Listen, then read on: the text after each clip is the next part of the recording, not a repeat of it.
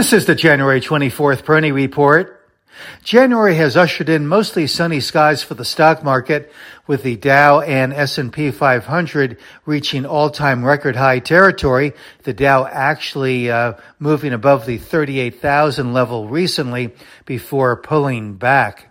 And the Nasdaq not too far from its all-time records, uh, less than 800 points now from its uh, all-time high uh, territory. So we are certainly seeing a pretty strong start to the new year. Inevitably, there will be rainy weather, even some stormy weather ahead, perhaps.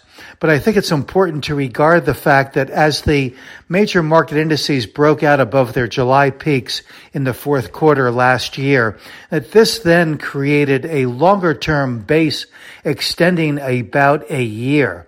This is important not just from the standpoint of uh, what could be a potential sturdy base foundation, but perhaps uh, more importantly, uh, it also uh, uh, actually uh, acts as a launching pad for potentially higher levels. So now the launching pad isn't uh, isn't just uh, the um, pattern that was established after the October lows last year. It's uh, the uh, pattern that was created over a lengthier time. And all of this, uh, from a technical perspective, I think uh, tends to indicate higher levels uh, for the market longer term.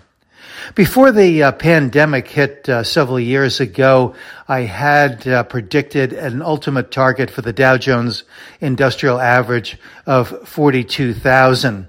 I now think that that is a pretty conservative ultimate objective for the Dow.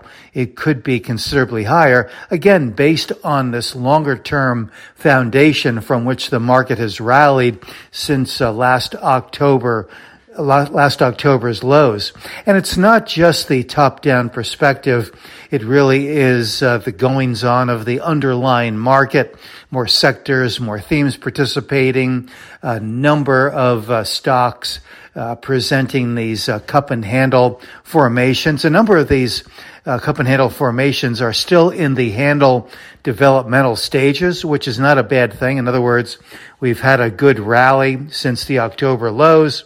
Uh, there seems to be moderate rotation, which is addressing some of the near-term price and sentiment excesses uh, by the sector, by the theme, and in some cases by the individual stock. So this creates some back and fill, and that secondary back and fill following that initial breakaway move represents the handle. So, what uh, we uh, hope to see, what we expect to see, is that the um, the uh, these patterns uh, will ultimately uh, show breakaways, exhibit breakaways from these handle patterns. And that's where the bigger moves actually occur on a longer term basis. So I think that there is still uh, basically fair weather ahead, but when those stormy days uh, do come along, uh, try to keep in mind that bigger base formation that was recreated, that was created in the fourth quarter of last year. This is Gene Peroni at Peroni Portfolio Advisors.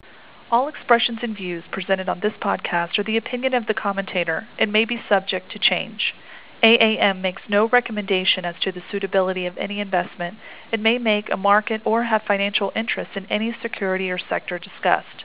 Past performance is no guarantee of future results. Investors should consult a financial professional before making any investment decision.